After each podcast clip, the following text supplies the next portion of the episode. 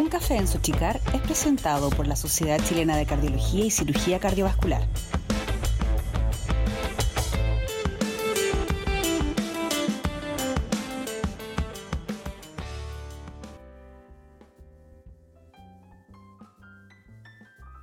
Mi nombre es Daniel Díaz, soy editor web de la Sociedad Chilena de Cardiología y Cirugía Cardiovascular y el día de hoy tengo el agrado de estar con dos especialistas en insuficiencia cardíaca, el doctor Marcelo Yancaqueo Valeri, médico cirujano de la Universidad de Chile, internista, cardiólogo de la misma universidad, subespecialista en insuficiencia cardíaca, es presidente de la Sociedad Médica de Santiago, trabaja en el Hospital Clínico de la Universidad de Chile y en la Clínica Las Condes, es socio titular de nuestra sociedad desde el año 2006 y por el otro lado tenemos al doctor Hugo Verdejo Pinochet, es médico cirujano de la Universidad de Concepción, hizo su beca de medicina interna y su especialidad de cardiología en la Pontificia Universidad Católica de Chile y está dedicado a la insuficiencia cardíaca, trabaja también en la Universidad Católica, es socio titular de nuestra sociedad desde el año 2010. Darle la bienvenida.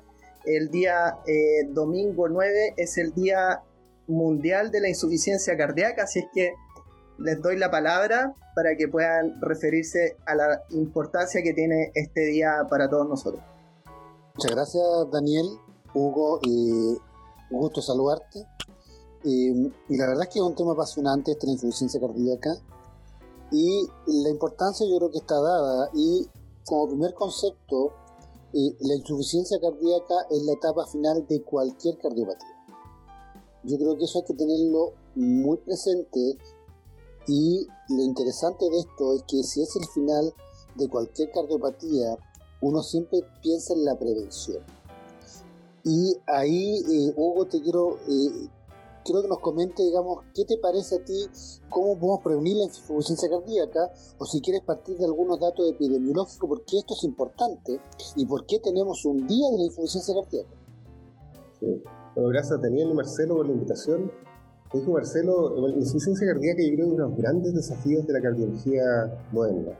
Eh, porque pese a los avances no tenemos todavía una respuesta definitiva, porque como ya decía Marcelo, es el final de una serie de cardiopatías eh, y afecta a un porcentaje importante de la población. Estamos hablando, si bien no tenemos datos precisos, por ejemplo, con respecto a la prevalencia en muchos países latinoamericanos, cerca del 2% de la población por solo 60 años va a tener algún grado de insuficiencia cardíaca. Estamos hablando de un gran volumen de enfermos, eh, y no solamente el volumen es importante, sino que es una enfermedad que confiere muchísima mortalidad. Un paciente que tiene insuficiencia cardíaca que se hospitaliza, tiene lamentablemente una mortalidad alta en los próximos dos años, eh, y tiene una tasa de rehospitalización muy alta, digamos, el 50% de los pacientes que se hospitalizan se rehospitalizan en los próximos tres meses. Así que implica una carga considerable al sistema de salud el punto de vista económico y a las personas desde un punto de vista de calidad de vida, de expectativa de vida, etc. Así que yo creo que, ¿por qué es tan importante el día de insuficiencia cardíaca? Porque es importante visualizar un poco la magnitud del problema y, como bien decía Marcelo, centrarse en qué podemos hacer para evitar que el paciente llegue a, esta etapa. Eh, en general, nuestra visión con respecto a la prevención ha ido cambiando desde un shift de la prevención primaria, ¿no es cierto?, que es tratar que la gente sana no se enferme, hacia ir incluso antes, digamos, a lo que se llama la prevención primordial, o sea, cómo mantenemos a la gente sana, sana, eh, promoviendo estilos de vida saludables, estimulando el, consumo bajo de sal, estimulando dietas que estén asociadas a, menos riesgo, digamos, de desarrollo de enfermedades cardiovasculares.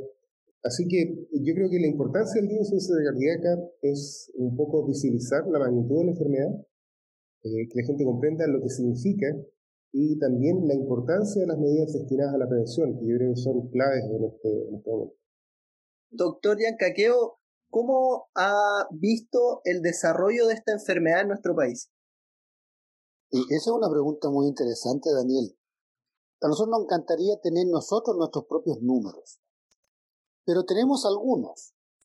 Nosotros sabemos que si efectivamente somos el 2% de la insuficiencia cardíaca, que en los Estados Unidos es sobre los 20 años, nosotros deberíamos tener 230.000 o 250.000 pacientes con insuficiencia cardíaca.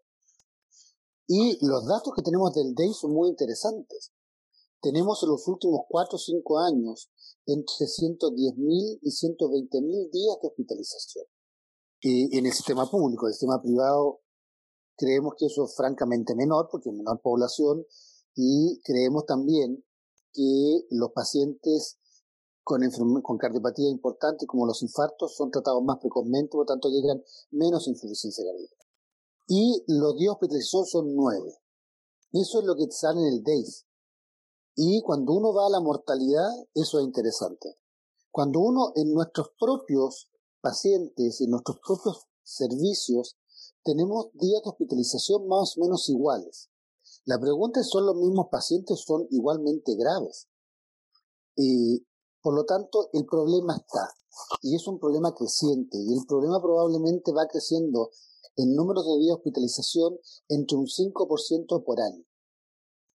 Por lo tanto, este es un gran problema y sabemos nosotros que las cardiopatías, otras, cualquiera esta sea, tienen mejor tratamiento, tienen mayor sobrevivencia, los pacientes cumplen más años y el corazón se va a enfermar. Por lo tanto, es un problema grave y por supuesto, nosotros nos dedicamos a esto, es, nosotros no queremos llegar a que el paciente esté muy grave.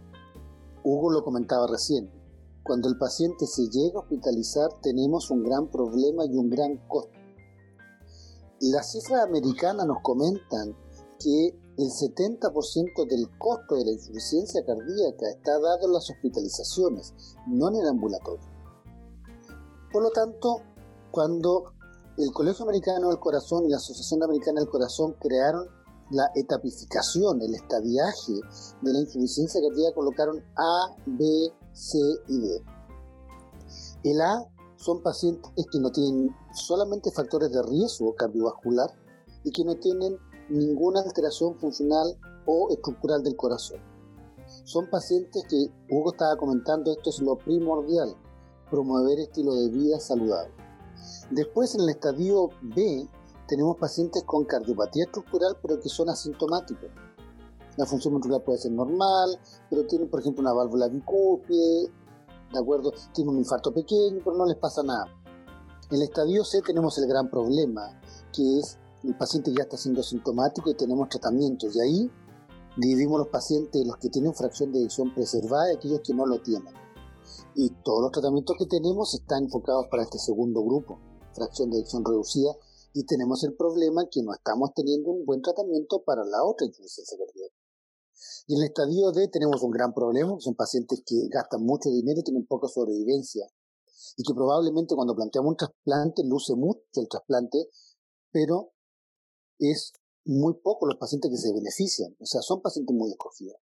Por tanto, y cuando apareció esta clasificación hace muchos años atrás, lo más interesante era tener en cuenta que esto puede ser prevenible. Entonces, aquí es que nosotros tenemos este derecho, la sociedad tiene una guía que fue rehecha, ¿de acuerdo?, en un par de años atrás, y creemos firmemente en esto. Y está claro que si tenemos esta cantidad de pacientes, 230.000 pacientes con insuficiencia cardíaca, no tenemos cardiólogos para tratarlos a todos los pacientes. Por lo tanto, tenemos que difundir el conocimiento para que muchos médicos, no especialistas en cardiología, internistas o médicos no especialistas, medios generales, la traten bien. Y eso que es con competencias. Esa es la visión que tengo yo de la insuficiencia cardíaca. Doctor Verdejo, ¿cuál cree que es el rol que tenemos que jugar para el país y no solo para nuestra propia sociedad haciendo cursos, webinars, sino que también para la sociedad en general? Bueno, yo quería un poco anclarme a lo que dijo Marcelo. Nosotros en el 2017 con Carolina Nazar y con Felipe Díez, que trabajó durante un tiempo con nosotros en, el área de insuficiencia cardíaca, tratamos de identificar cómo se comportaban eh, los datos de los pacientes hospitalizados con insuficiencia cardíaca, eh, usando los, datos del DAIS. Y, uno de los problemas que, que, traduce un poco a lo que voy a referir es que eh, de tantas hospitalizaciones, algo así como el 15% o el 20% correspondían a hospitalizaciones con, por insuficiencia cardíaca. Y uno sabe que por la estadística eh, mundial eso debería ser mucho más alto.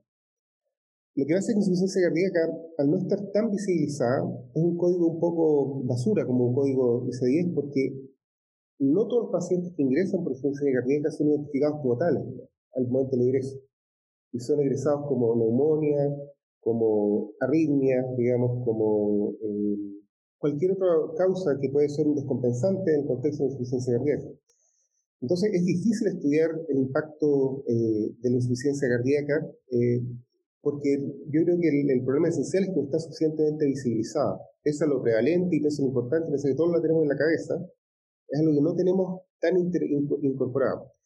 Entonces, yo creo que la labor de la sociedad, como bien decía Marcelo, es difundir un poco el conocimiento de la insuficiencia cardíaca, recordar la importancia de tener ciertas métricas de calidad al atender a los pacientes con insuficiencia cardíaca.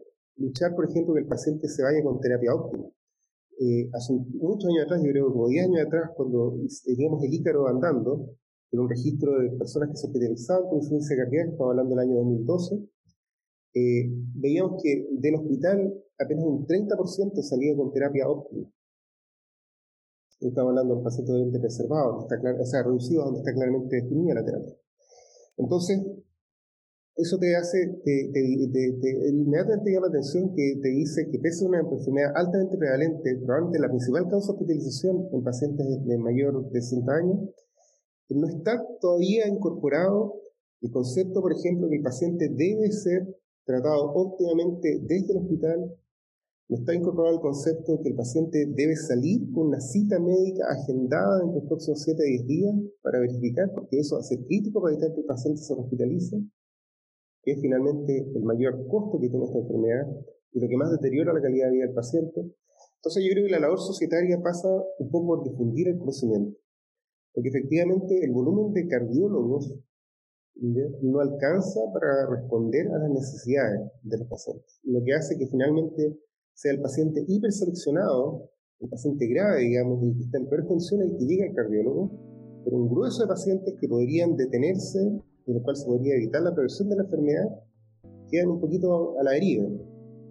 Y la medida que nosotros seamos capaces de difundir el conocimiento y, potenciar, digamos, las la expertise y, las capacidades de los, médicos generales e internistas eh, en el manejo de esta patología, vamos a tener indudablemente un cambio en el, perfil de la enfermedad, digamos, con derivaciones más expeditas, con, eh, con canales, digamos, más claros de manejo del paciente que van a iniciar finalmente a la población. ¿Creen que es nuestro rol con respecto a los fármacos de alto costo, los fármacos más modernos, o de incorporar esta patología al GES? Esa es una estupenda eh, pregunta. yo creo que la sociedad cuando hizo la guía, la actualizó en 2017, ya con los requerimientos que nos pedía el ministerio para intentar ser una guía ministerial, de hecho la adoptó como tal. Nuestra idea era incorporación GES. Eh, yo creo que, em, y de hecho esa guía está hecha, si, si, si, la, si la miran y la leen está hecha, nosotros hicimos este, el, trabajo sin llevarlo a la implementación, era una que la insuficiencia eh, cardíaca la manejábamos en dos niveles. En un nivel en que tenemos que darles competencias ya los conocimientos, las competencias, la seguridad y el respaldo a los médicos no especialistas que la manejen. Y que los pacientes más graves los manejen los cardiólogos. Y esto son vasos comunicantes, porque un paciente puede estar estable, se descompensa, llega a los cardiólogos y después un paciente que está, empezó con el cardiólogo se compensa suficiente y se vuelve a todo. Por tanto que es fundamental, yo creo que es fundamental una patología de tan alto costo ¿ya? y que va en incremento es el auge nos va a permitir ordenar. Lo que sucede con el auge es que nosotros queremos ver los números de los auges, si nosotros nos interesa la información, que los pacientes que se ingresen tengan el seguimiento y nosotros podamos ver cuál es la evolución de los pacientes. Yo creo que eso para nosotros es interesante. En cuanto a los medicamentos de alto costo, esto, eh, esto lo hemos discutido mucho, eh, eh, muchísimo, y uno se pregunta quiénes se van a beneficiar de, los medicamentos de alto costo. Todos, yo creo que siempre tiene que usar la terapia máxima posible con los medicamentos tradicionales que tienen menor costo y seleccionar quién va a recibir el medicamento de alto costo. Y eso es una, nosotros tenemos que educar. Y probablemente esos pacientes, el cardiólogo va a indicar el, medicamento de alto costo, pero pasando por el filtro previo, ya, porque eso encarece mucho la medicina. Eh, yo creo que sí, nosotros como eh, Departamento de Insuficiencia Cardíaca, de hecho hace un par de semanas atrás, eh, estuvimos, digamos, proponiendo al Ministerio un, tratamiento, incluso la canasta, para un eventual futuro auge de insuficiencia cardíaca, lo que puede ser una revolución. Pero a nosotros nos interesa porque como sociedad científica nos interesan los datos y la información. Queremos que sea auge, vamos a empujar eso, vamos a colaborar en eso, pero queremos los datos. Sí, yo, yo creo que el, eh, efectivamente, cuando uno revisa la literatura, digamos, uno se da cuenta que cada día aparece, no sé si era un, meme que apareció hace poco acerca de estudios cardiológicos, decía que el nombre de estudios cardiológicos es típico, y uno decía el medicamento de 100 mil dólares que nadie puede pagar y que revoluciona el cuidado de la insuficiencia cardíaca. Eh, y efectivamente hemos visto una proliferación de, medicamentos de alto costo, eh, indudablemente si uno cree, piensa en los criterios de aplicabilidad, bueno, muchos son aplicables a cualquier paciente con se agrega una fracción de división reducida. Y ahí está en general el, grueso de la evidencia. Eh, sin embargo, el hecho de que sean aplicables en el paciente individual eh, tiene que estar obviamente sopesado en base a una política pública que permita priorizar, como dice el doctor Yancaqueo, aquellos pacientes que más se van a beneficiar, en palabras en que la intervención va a ser más costo-beneficio para que sea sustentable.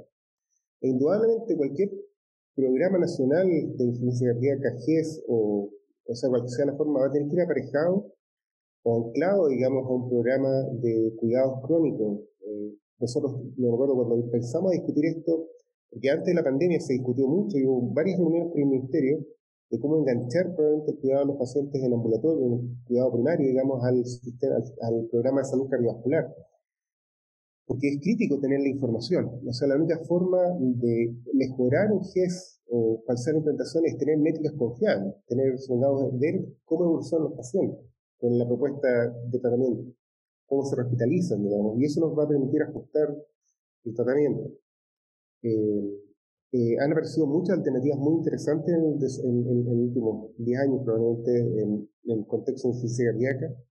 Y yo creo que la gran labor societaria en ese aspecto hacer, como decía el doctor quiero orientar a cómo mejor distribuir los recursos eh, limitados, digamos, para una patología que es extremadamente prevalente. Yo sé que las guías de insuficiencia cardíaca, en cuanto salen de cualquier sociedad, se quieren rehacer al día siguiente porque aparece una cantidad de publicaciones enormes. Y yo sé que nuestra sociedad ya está trabajando en la nueva guía de insuficiencia cardíaca, pero piensan que tiene que tener una nueva dirección, en una visión diferente? ¿Qué cambios o hacia dónde trabajarían con las nuevas guías? Es una pregunta muy interesante, porque es las herramientas viejas que tenemos en el tratamiento en la insuficiencia cardíaca con fracción de eyección reducida son muy útiles. Y tenemos la sensación, y hay múltiples registros de estudios que dicen que las utilizamos mal, que no damos la terapia completa al paciente y no la titulamos. Lo que pasa es que para nosotros que nos dedicamos a este tema y nos gusta esto y nos gusta ver pacientes con insuficiencia cardíaca grave, avanzada, capacidad final 3-4, fracciones de ediciones muy bajas, nosotros siempre tenemos el intento de darle más tratamiento, más tratamiento y más tratamiento. Y aquí yo creo que es importante, la orientación es, primero es que las personas que traten esto no darle competencia en que no tengan miedo a titular la terapia, eso es punto uno. Y ahí es muy importante nuestra labor, que puede ser de difusión del conocimiento, cursos prácticos de, eh, basados en casos clínicos, asesorías de telemedicina que a lo mejor nos pueden decir, mira, nos vamos a, vamos con, alguien está en un consultorio, también un paciente, nosotros podemos conectar, esta tecnología lo permite, demanda tiempo y recursos, pero a la larga es una inversión. Y lo otro es que llevar a la práctica ya esto de eh, la insuficiencia cardíaca en dos niveles. ¿De acuerdo? Y creo que eso es fundamental. Nosotros queremos métrica, como comentaba Hugo, es muy importante es, nosotros vamos a empezar con esto y tenemos una métrica para saber qué eslabón le colocamos o le sacamos al paciente y en qué fallamos. La métrica en cada uno de los eslabones del proceso nos van a permitir ser mejores. Los medicamentos nuevos sin ninguna duda tienen cabida, sin ninguna duda. Pero uno después de usar los otros medicamentos que el paciente persista sintomático y en riesgo de, de mala evolución. Por lo tanto, yo creo que está orientado hacia eso, está orientado a qué? Capacitar equipos de insuficiencia cardíaca, médicos no especialistas, médicos generales, enfermeras de insuficiencia cardíaca, kinesiólogos de insuficiencia cardíaca, nutrición de insuficiencia cardíaca, terapia ocupacional de insuficiencia cardíaca, psicólogos de insuficiencia cardíaca. ¿Cómo los educamos a los pacientes con insuficiencia cardíaca para que el medicamento no lo suspenda? Que todavía sigue siendo en muchos registros la principal causa de compensación. La intervención permanente, que esto no se acaba permanentemente. Por supuesto, ese desde el punto de vista teórico es el sueño ideal, pero tenemos que partir por algo y por algo que tengamos que hacer y medir y perfeccionar. Por lo tanto, yo creo que la orientación la tenemos cuando se rediseñó, pero lo que no hemos hecho es llevarlo a la práctica. Y eso es un esfuerzo titánico, ¿eh? no es menor ese esfuerzo. ¿Cuál es el desarrollo actual que tienen las clínicas de insuficiencia cardíaca en nuestro país, doctor Verdejo? Bueno, yo creo que es un, es un desafío, indudablemente, el tema de las clínicas de insuficiencia cardíaca. En los sistemas públicos me consta, supongamos, un colega mío, el doctor Gay, tiene una clínica de insuficiencia cardíaca en el Hospital Sotero del Río, eh, y, ya funciona muy bien, pero el, inconveniente es que finalmente es una clínica que está reservada en este momento para pacientes de, de mucha gravedad, ¿no es cierto?, con fracción de edición disminuida, pacientes muy, muy complejos. Eh, misma cosa, el doctor Rosell en el Hospital del Tórax tiene también un policlínico de insuficiencia concentra, estos pacientes son el extremo de la enfermedad, el doctor Fache en Concepción, eh, lo que es indudablemente algo, un, esfuerzo muy necesario, pero que tiene que estar aparejado un poco lo que decía Marcelo. Tiene que haber una intercomunicación de estas clínicas hiper, eh, hipercapacitadas, digamos, con profesionales de altísimo nivel, eh, para pacientes muy, muy complejos, eh, que se comunique, digamos, esto con el sistema para el paciente que no está tan complejo, que permita el retorno del paciente, si por algo sometido se recupera a su condición a un sistema de menor complejidad y la entrada de otros pacientes. Entonces, esa logística es lo que es, el desafío que hay que resolver finalmente. Eh, y como bien decía Marcelo, esto tiene que ir aparejado a métricas, métricas del cuidado del paciente, digamos. ¿Cuántos medicamentos está recibiendo? ¿Con qué frecuencia se los medicamentos?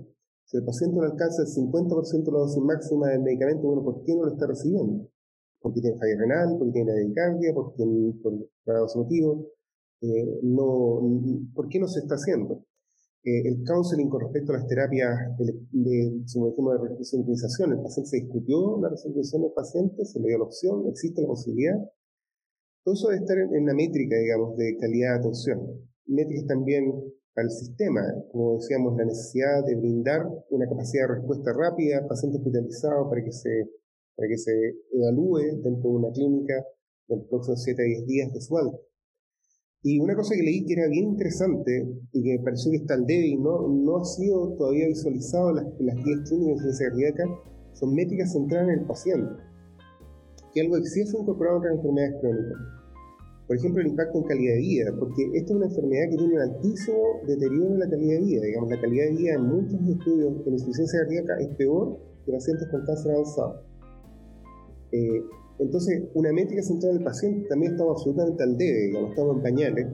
Y como decía Marcelo, esto es un esfuerzo bien tiránico que va a requerir que mucha gente muy capacitada se sienta a pensar cómo armar este puzzle, que involucra la atención primaria, los centros de mediana complejidad y los centros hiper complejos, y cómo hacemos que se comuniquen y conversen estos distintos niveles de, complejidad, y eso pasa por capacitar y dar competencias finalmente.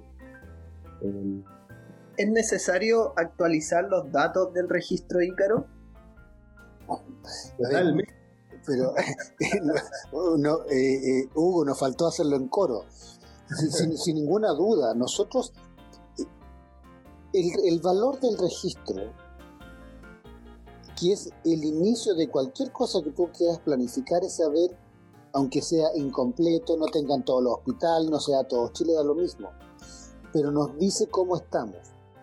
Porque en esta, los registros cuando se hacen en centros de excelencia, uno cree que porque está en un centro grande, tiene su policlínico falla cardíaca o tiene su clínica de falla cardíaca, uno cree que lo hace bien.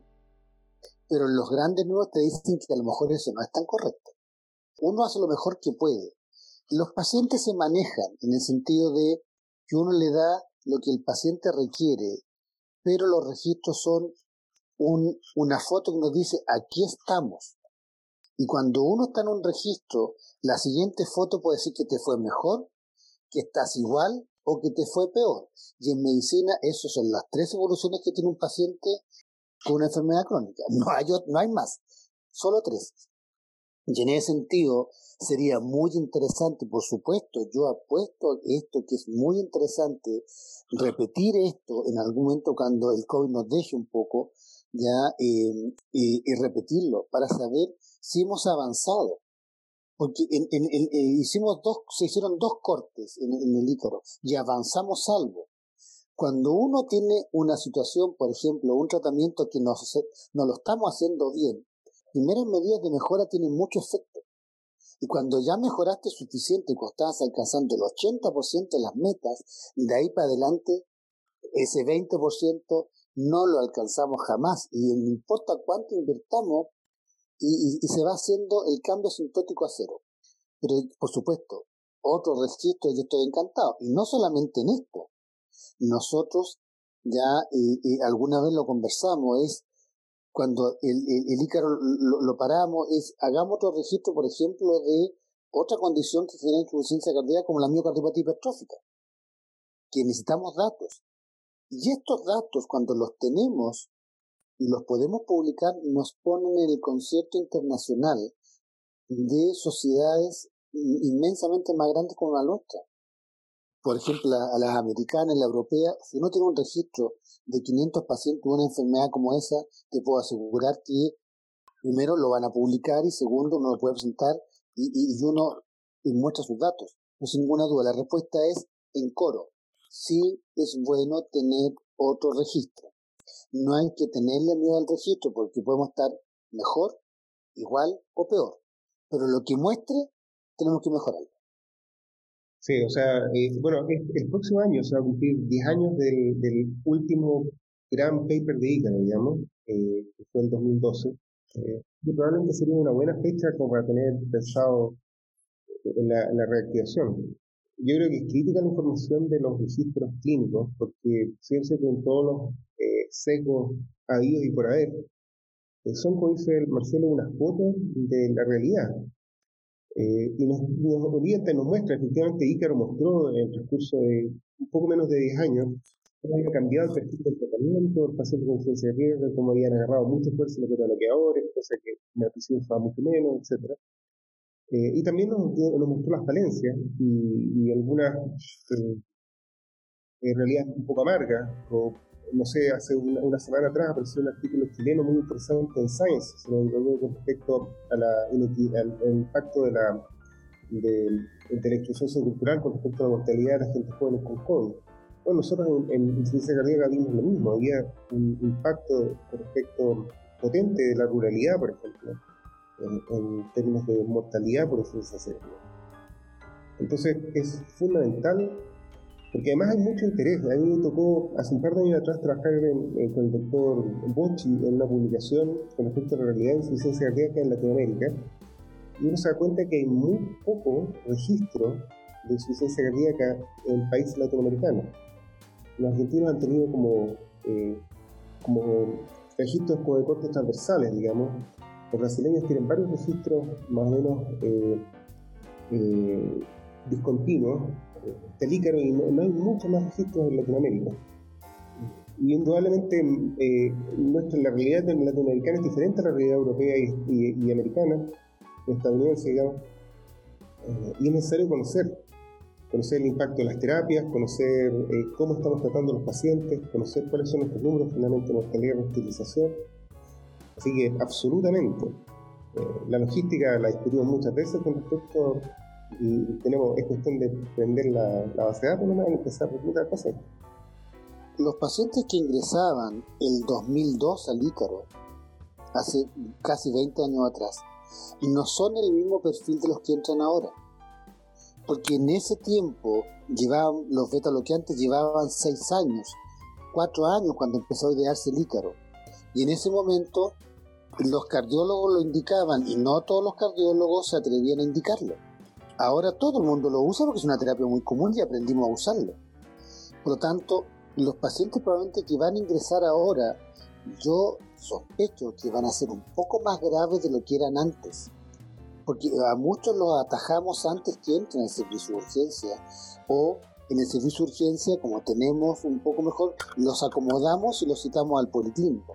La experiencia que van acumulando los medios que cualquier patología vayan manejando y cuando se va difundiendo el conocimiento es que todo el mundo puede tratar la insuficiencia cardíaca. Hay que darles competencias y seguridad. La medicina se aprende cuando uno tiene un programa, entra a un programa de formación, es que uno siempre pregunta, ¿qué hiciste? Tal cosa. ¿Qué opina, jefe? Perfecto, yo hubiera hecho lo mismo. Listo, y uno va y adquiere confianza. Y esto es muy importante. Y lo otro que como departamento, por supuesto, podríamos tomar idealmente otras cosas. Yo creo que a Chile, creo yo que la formación de los médicos en Chile y los cardiólogos es buena. Lo que nos falta es la otra parte, la parte de crear conocimiento. Eso es lo que nos falta a nosotros. Porque de saber, sabemos, pero no estamos creando conocimiento. Y tal vez eso es lo que nos diferencia de los médicos de los países desarrollados, que ellos generan conocimiento. Nosotros nos cuesta mucho. Tendremos que comenzar a unar voluntades y generar el compromiso quizás de reiniciar este trabajo societario desde el próximo año. Eh, o sea, yo creo que las voluntades están. Hay que, hay que resolver algunos típicos problemas logísticos de quién mete a los pacientes, cuántos pacientes y todas esas cosas, pero sentarse. Yo creo que hay que esperar que pare un poco el COVID nomás, que nos dé un respiro. Por último, que sea una endemia tolerable eh, para empezar a, a, pensar y a ver cómo podemos avanzar en estos otros temas que quedaron un poco al debe. Después de la primera ola se acumularon muchos pacientes que postergaron por un año sus controles y, y vimos en las interolas, digamos, las consecuencias de eso.